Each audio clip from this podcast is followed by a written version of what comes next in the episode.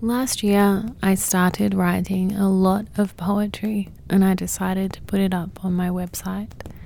I also started sending out semi regular newsletters with some love notes and some of this poetry and just updates on where I was in my journey. It has helped me a lot in my healing and my personal growth. And recently I was called to reflect on these on these works. And not only that, but to actually speak them, to speak life into them. So I'm just going to follow that train and see where it goes and see what's next on this journey.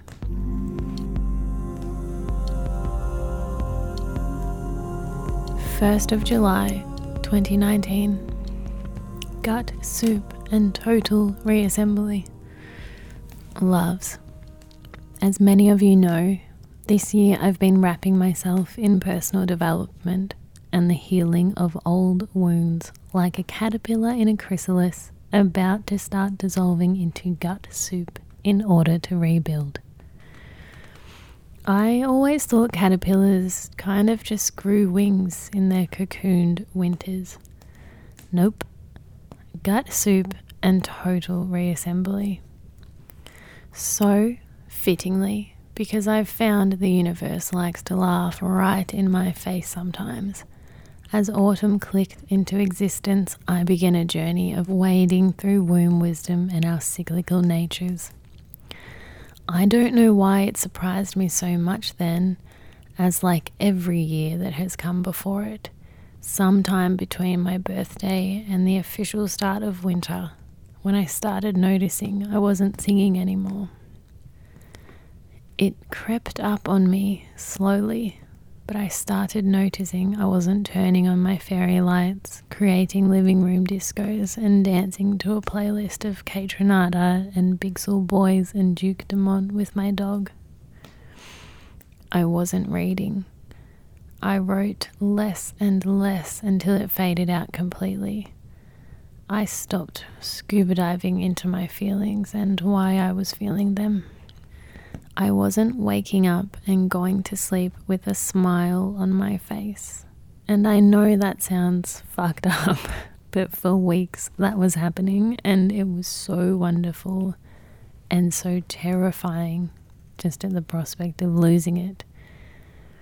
And okay, I know I often need pep talks when I have to finish a task before setting on to the next 30 ideas I've had that are so much more exciting than this current one.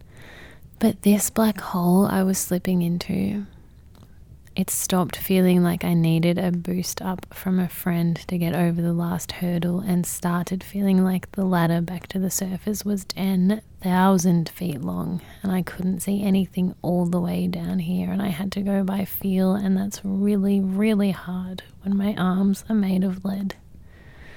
So I spiraled into guilt into avoidance, into sitting on the floor of my childhood living room, poring over shoe boxes full of school photos and diaries and awards, crying over the love notes from best friends and boyfriends, ballpoint Bic ink lasting longer than the love, creating bonfires out of memories. I spiraled into darkness, and it makes me sick to think of sharing this, but in the midst of it all, I wrote something. And well, when things scare the absolute shit out of you, isn't that a sign that you're supposed to do them? And P.S.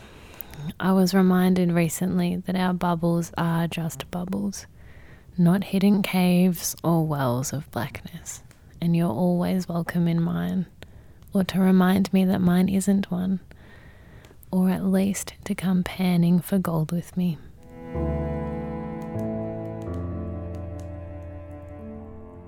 That thing I wrote when I was very sad. Something about being asleep in the marketing world and not wanting to wake up and not knowing we're asleep and Facebook's new changes and reduced permanence and burnout, marketing rebellion, longing for real connection Change, impermanence, cycles, the moon. Like clockwork, the change in the moon changes me, or not like clocks, having been conceptualized and invented, instead, like the tide. Existential crisis. Who am I? How do I fit in? How do I stay on top of everything? How do I show all of my parts and not just the ones I think you want to see or I think will fit into the box of this certain circumstance?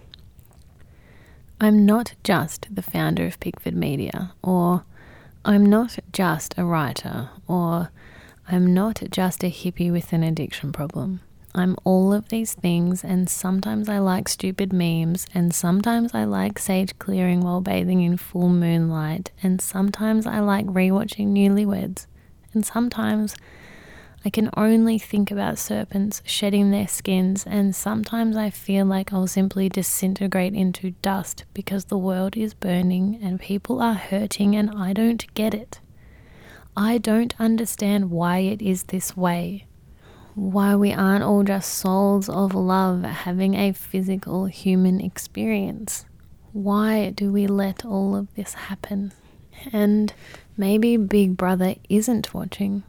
Maybe Big Brother is just the jester we keep around to hold our attention so we don't think deeper, so we stay shallow. So when we get home from work, we're too tired to conceptualize something better. So instead, we re watch Sex and the City or get angry about politically biased news TM story, falling deeper and deeper into whatever this is. If I could wish myself away, I think I would. Because catching up with friends and having meaningful conversations is now a harmony circle I can't afford because meeting new people is now networking. Because I'm overwhelmed by all of the information available on the internet, but somehow I stay stuck in an echo chamber where everything is sales funnels for something else. Because I shouldn't be breathing sighs of relief when others fail. Because all I want is something beautiful and full of monsters. Poems that rip my soul apart. Vulnerability.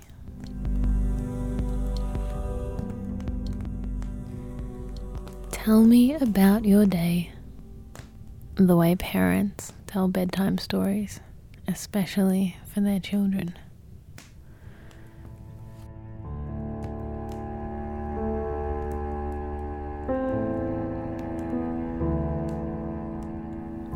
Keep on forgetting that I want to see every sunrise of the rest of my life. And if I have to fizzle out like a firework, maybe I can at least be one that leaves a trail burnt into the sky for a few seconds. And most of the time, it's my 21 year old self that reminds me I still carry glitter everywhere I go. And sometimes I forget that, but I'll try to remember more often.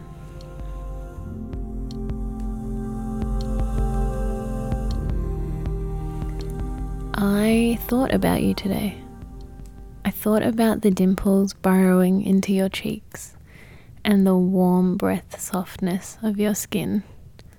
I wondered what you're wondering about, what your hopes and dreams are, what you wake up each morning thinking about. Are you a dewy morning person or a sacred night owl? I wondered what your favorite color is and if you like the snow, and if you talk about wine in all the ways tannins contract your tongue, or like you definitely getting into of grapes.